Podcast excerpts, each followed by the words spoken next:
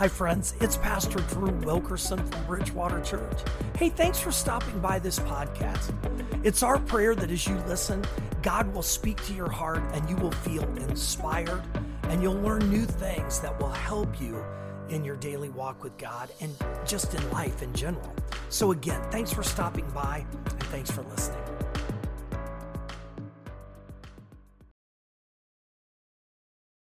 Good morning, Bridgewater family. We're so glad you're here. It's the Sunday after Easter, and what an awesome time to gather together and to celebrate the fact that Jesus is still alive. And I need you to do something as we're getting started. Find a blank card, I've got one in my hand. Find a piece of paper. You can write on just about anything. But grab a pen or a pencil because this is actually going to be a message where we have uh, a, a connection point at the end so that we literally are putting our faith and our trust in God. So grab that. And while you do it, I want to give you the definition of doubt. Now, we've been talking about this for several weeks, so I thought I would give this to you again. Doubt is a feeling of uncertainty, to hesitate to believe. Now, that's the noun part of this word, but it's also a verb.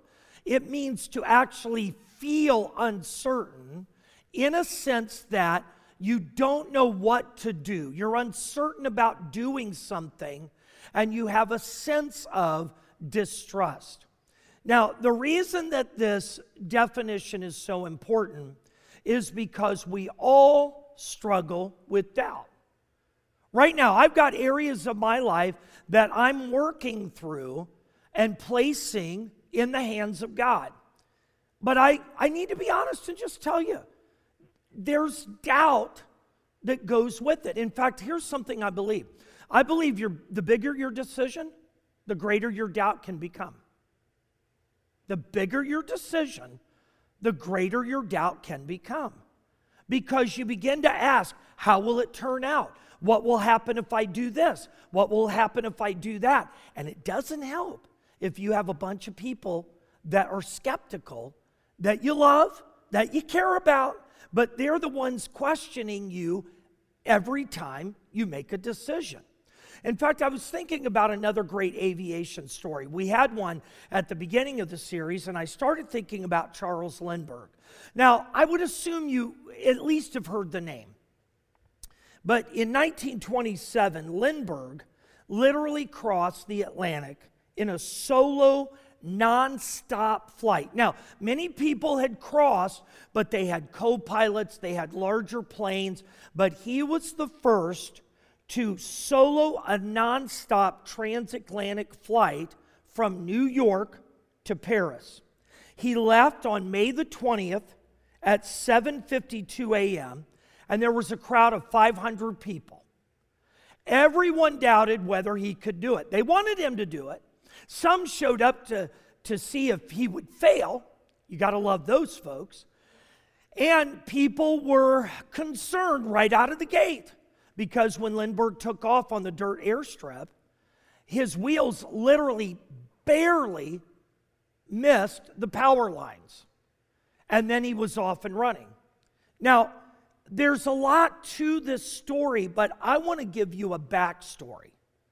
People doubted Lindbergh on several levels. They doubted his financial support he basically had $2,000. Now, that's a lot back then, but still, people were saying that's not enough to make this happen. People doubted Lindbergh's age and inexperience. And for all my young listeners, if you're in your teens, 20s, 30s, 40s, if, you've got dreams, this is a great story for you because with every great dream comes great doubt and people doubted his age. He was too young. People also doubted his wisdom to fly solo. He had been flying a lot. He even flew mail And this is why it originated out of St. Louis. He had been flying, and this is why his plane was named the Spirit of St. Louis, because this was where he was creating the foundation for this dream to actually be fulfilled. Now, Lindbergh took off, and you might think once he got into the air, everything was fine. But as much as just go read it, it's a great story. But listen to this How would you like to fly solo for over 30 hours? He fought sleep, uh, drowsiness, he fought ice, sleet, he fought so much fog. There was one point where he even admits, I doubted I could do it. I was going to turn around. But finally, he landed in Paris 33 and a half hours later, and this is what blows my mind. The momentum grew so much, there were a hundred thousand people when he landed in Paris. 500 in New York. Why? Because of doubters. But once they knew he could do it, how many people showed up? A hundred thousand. And I want you to know this the greater your dream, the more difficult the decision, you're going to deal with doubt, maybe loads of it. You're going to struggle with people thinking you're too old, you're too young, you don't have enough money, you don't have enough experience. And I want you to focus in on this this morning because we're going to go right back into Scripture and we're going to talk about a young man named Thomas because Thomas struggled with all of these things about Jesus. Thomas was one of the disciples. And I know that we have been answering great questions. We've talked is God real? Is Jesus king? Is Jesus the resurrected Savior? And guess what? Thomas was there for all of it. He was there when Peter said, You are the Messiah, the Christ. He was there when Jesus entered into Jerusalem on that donkey. He was there and around when Jesus was crucified. But here is what Thomas struggled with he doubted if Jesus was more than a prophet or a teacher. So we're going to ask and answer. Can I say that again? I, I, I got a little caught up in my excitement. We need to ask and answer the question is Jesus still alive? Believe it or not, that's what Thomas was asking. And isn't that what we're asking 2,000 years later? Is Jesus still alive? If you're struggling with doubt, I'm going to give you three very practical steps from this incredible event and, and moment in Thomas's life that's going to help us overcome doubt. And I want to start with this incredible in, in, in amazing insight in John 20, 24 through 25. Now, Thomas, also known as Didymus, one of the twelve, was not with the disciples when Jesus came. So the other disciples told him, We have seen the Lord. But he said, Unless I see the nail marks in his hands and put my finger well where the nails were and put my hand into his side, I will not believe. Step one identify your source of doubt. Now, think about this. Thomas struggled with doubt, but it was more than that. There was a root struggle that Thomas kept going back to. And we see this, even though we don't read a lot about Thomas in the Gospels, the way we do Peter or even John, we do read about Thomas at a very crucial moment in the life of Jesus and his ministry. If we turn to John 11, 14 through 16, Jesus is on his way to raise Lazarus from the dead. And in verses 14 through 15, then Jesus became explicit Lazarus died, and I am glad for your sakes that I wasn't there. You're about to be given new grounds for believing. Now let's go to him. That's when Thomas, the one called the twin, said to his companions, come along, we might as well die with him. All I can do is think of Eeyore. That's it. Now, I'm a Winnie the Pooh fan, but all I can do is think of Thomas's Eeyore saying, Well, let's go. We're probably going to die with him. You know, do you have people in your life like that? That every time something wonderful or possible happens, they're telling you, like Eeyore, here's the problem it's not going to work. And when I think about what Jesus said to the disciples, he said, I'm glad that Lazarus wasn't dead so that I can prove to you, so that I can help you in your faith, is what he was saying. And what is Thomas's response? Well, we'll just go with Jesus and we'll die with him. It's crazy, but now, now this is important. What was the root of Thomas's doubt? We, he's been known throughout uh, history as doubting Thomas. Well, what was the source of his doubt? Here it is Thomas struggled to truly believe. Now, Thomas reveals his greatest weakness when he uses the word believe. And this came in a moment where in fact, can we back up just a minute? 10 of the 11 disciples, Judas is gone. 10 of the 11 disciples had hung in there together. And then Jesus appeared to them amazingly, incredibly. Jesus appears to them. Wouldn't it have freaked you out? Come on. You're sitting there, you're all huddled together, you're fearful about, you, you know, the tomb is empty. Mary Magdalene has said, uh, I've seen Jesus, but you haven't seen him yet. And all of a sudden, he, poof, he appears. They're startled, but they know it's Jesus. And he, he, he just brings this sense of joy when he tells them Peace be with you. Peace be with you. It's okay. I am alive. Is Jesus still alive? Yes. And he said it to the disciples Peace be with you. I am alive. And they celebrate and they're excited.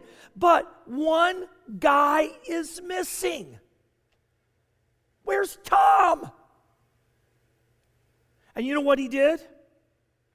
He chose not to stay with his friends and the followers of Jesus, and he isolated himself.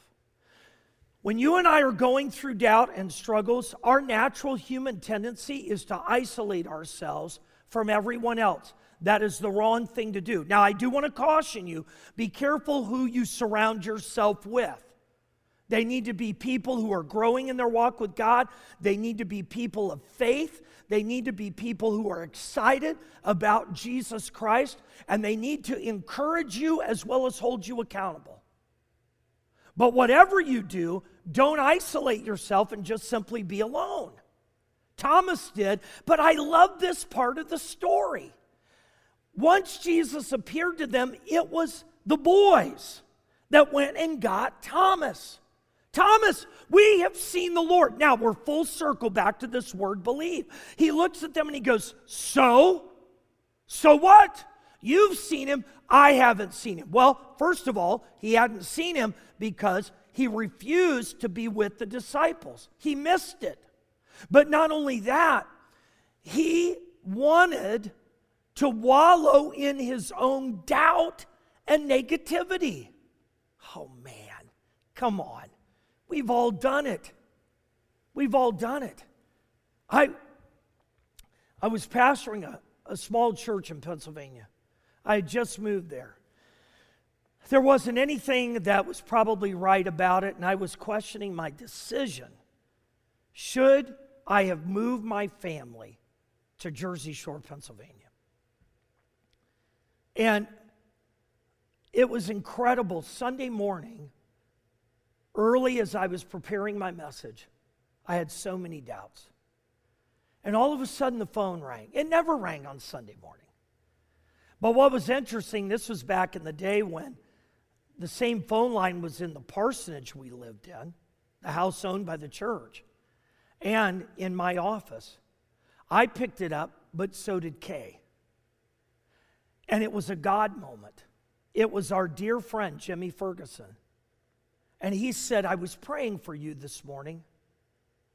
And he said, I'm calling to let you know you are right where God wants you to be. You don't need to be worried or concerned. God's got his hand on your ministry, and I want to pray for you. He prayed for us. We hung up. I walked over to the house, and Kay and I both were in tears because in that moment, we got to the root of our doubt. We struggled to believe in our calling. We struggled to believe that God had his hand on us in this small rural town in Pennsylvania. And I can tell you this I wouldn't be where I am today if it hadn't have been for God's hand on our lives in Pennsylvania. But you know what our root problem was? To believe. We had doubts because we struggled to believe. Here's step one identify your source of doubt. Identify your source of doubt. In fact, take your card. Remember, I told you, it's an action kind of connection moment. Take your card. In this step one, identify your source of doubt, put it down. What are you struggling with? Don't just say you're struggling with doubt, but literally say, why are you struggling? And do you really believe that Jesus is still alive? Now let's go to step two. John 20, 26 through 27. A week later, his disciples were in the house again, and Thomas was with them. Can I do that? Can I just be excited for Thomas? Through the doors, though the doors were locked, Jesus came and stood among them and said, Peace be with you. Then he said to Thomas, Put your finger here, see my hands. Reach out your hand and put it into my side. Stop doubting and believe. Here's our second step choose to believe Jesus is alive. You do realize this is a choice. It's called faith. Do you have the faith to believe that Jesus is really alive? Here's the struggle you're going to have. If you decide that you do not want to be in the presence of God, even through the struggles, maybe I should say, especially through the struggles, you and I have a choice. Are we going to be in God's presence? But when you think about this incredible moment for Thomas, what's so powerful is the phrase, a week later. Have you ever missed something by choice?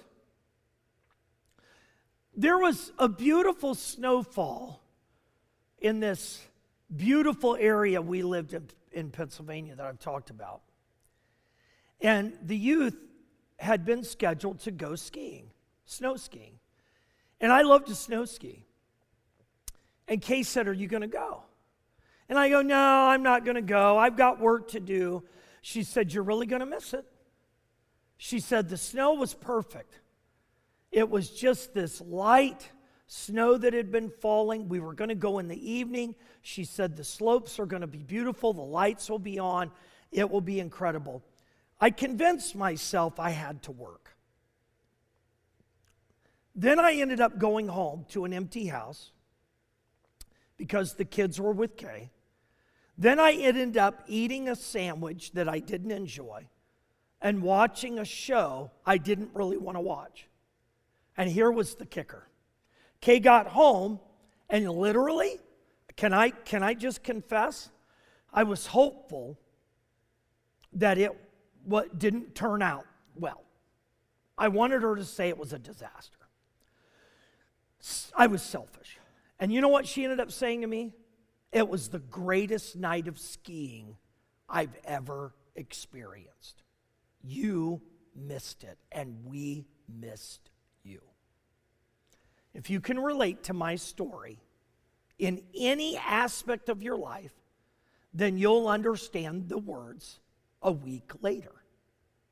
Now, the only difference this time is that Thomas is with them. But he's not excited because they said, We've seen the Lord. In fact, sometimes I wonder did, did they have to drag him and he went kicking and screaming, full of doubt and unbelief? But what's so amazing is this Jesus appears again. Peace be with you.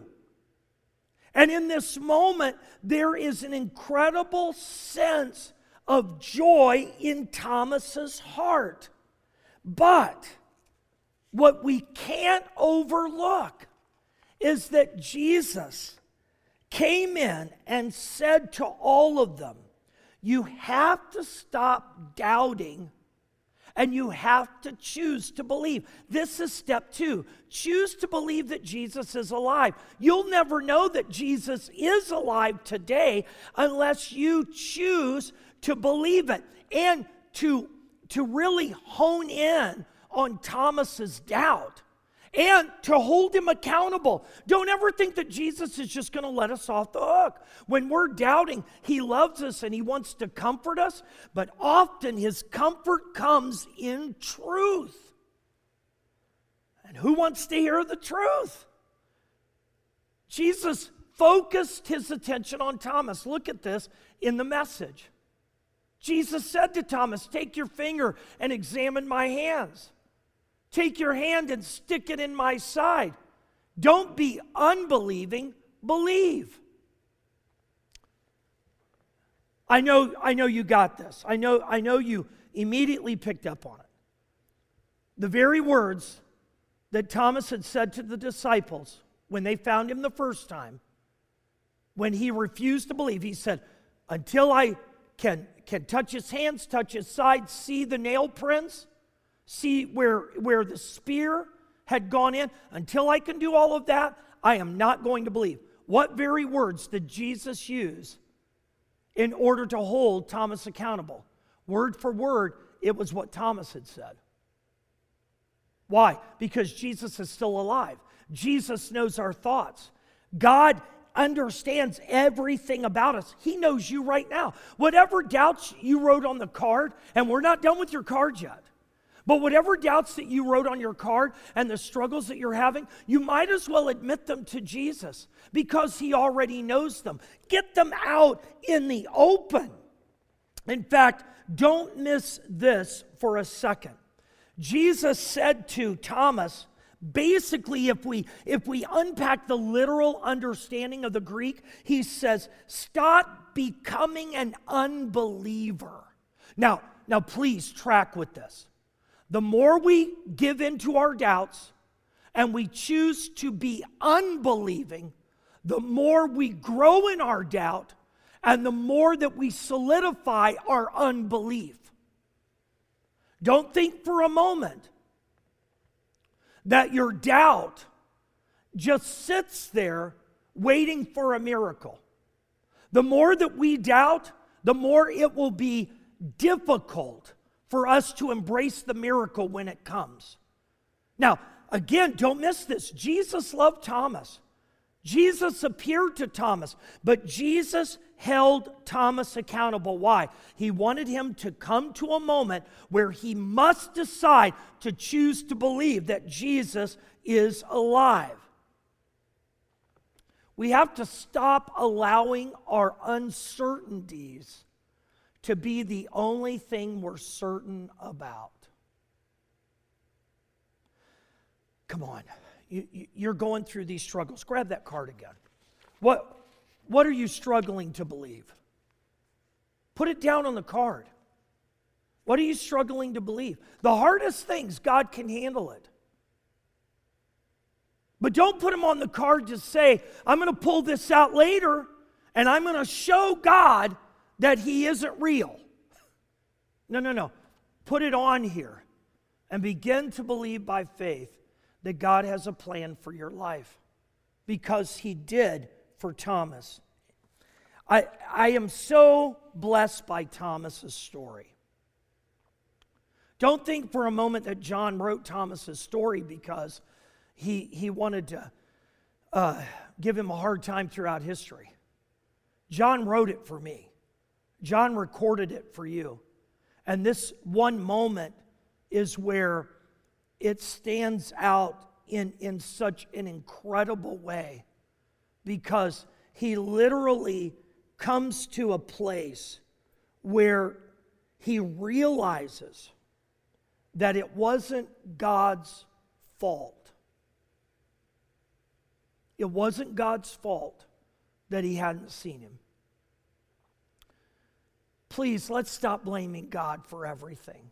If God was, if God was so great, if God was so loving, if God is so amazing, and then we fill in the blank with our negative doubts. No, no, no, no, no. Understand, we have to identify our source of doubt. We have to choose to believe that Jesus is alive. And I want to give you this last part. Thomas said to him, My Lord and my God. Then Jesus told him, Because you have seen me, you have believed. Blessed are those who have not seen and yet have believed. Here's our third step let faith in Christ set you free. Let your faith in Christ set you free. Where is your defining moment? Don't lose it because of someone else. Don't let everybody else's struggles keep you from believing what you already know is true because you can go back and look into the archives of blessings and see how God has been with you every step of the way. And that's what Thomas did. Yes, he had doubted. Yes, he had missed the first Easter. But thank God. Jesus gives us a second Easter, a third Easter, a fourth Easter, and beyond. And Thomas was able to say, My Lord and my God. He went from doubting Thomas to devoted Thomas. Why? Because he let his faith in Christ set him free. Please don't overlook what Jesus wrote for you. I like it in the Amplified. Jesus said to him, Can I just put it this way? Jesus said to us, because you have seen me, do you now believe? Blessed, happy, spiritually secure, and favored by God are they who did not see me and yet believed in me. Now, what, what do I mean by Jesus is saying that to us? He wasn't just thinking about Thomas. That last part of that verse was for you and me. I haven't seen him in the flesh. Have you?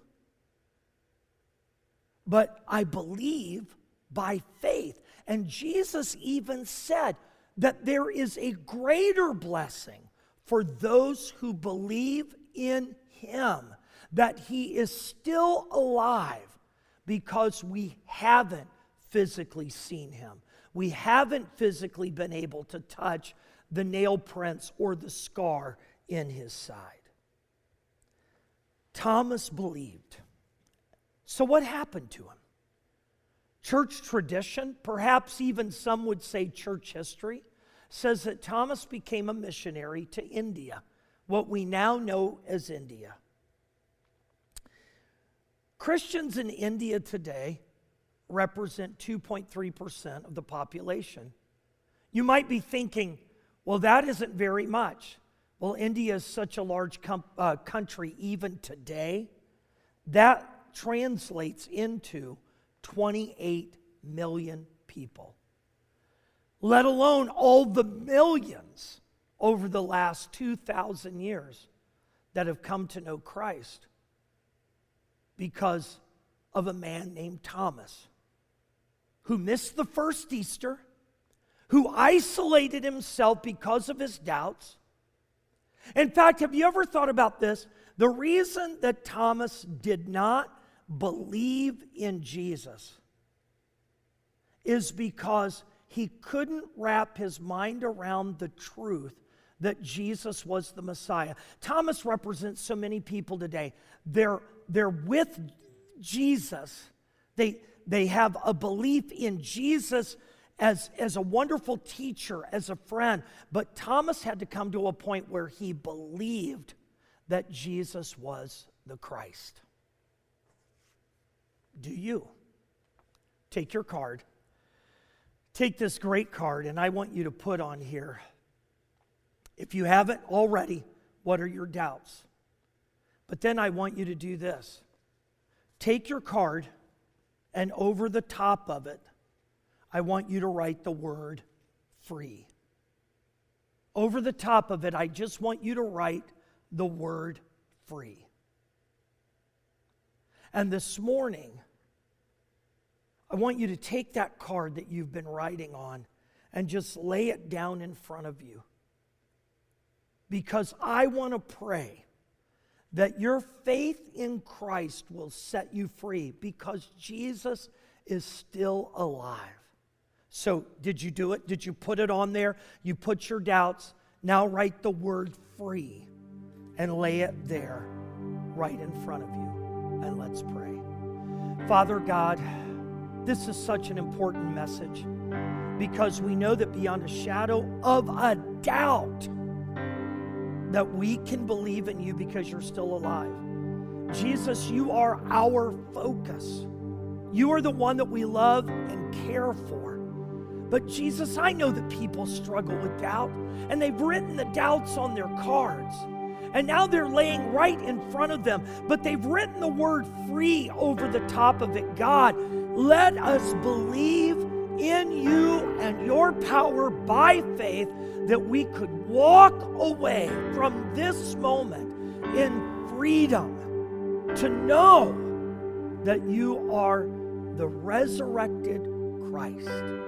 We love you, we praise you, and we thank you for this moment. We thank you for Thomas to remind us that we can choose to believe. And we pray all of this in Jesus' name. Amen. I love you so much. Would you, would you just let us know that you did this? Would you just put out there to our pastor online, Pastor, I, I filled out the card. Maybe you even want to say, This is my doubt I've been struggling with, but God has been helping us, uh, helping me through these last few weeks. I want you to put that on the card and then just give us a note online because we love you so much and we want you to know you're not alone. So have a wonderful day, and until we see each other again, take heart and be transformed. Hey, friends, thanks for listening. And if you want to be a part of our e family, then all you have to do to join us is click the link below, and you can check us out on our YouTube page you can also join us on social media. And if you'd like to support the ministry, then just click the link to give. We're so grateful for all of our partners, and together we can do more than we can alone. So, again, thanks to all of you for listening to this podcast, and also thank you for helping us reach people around the world for Jesus Christ.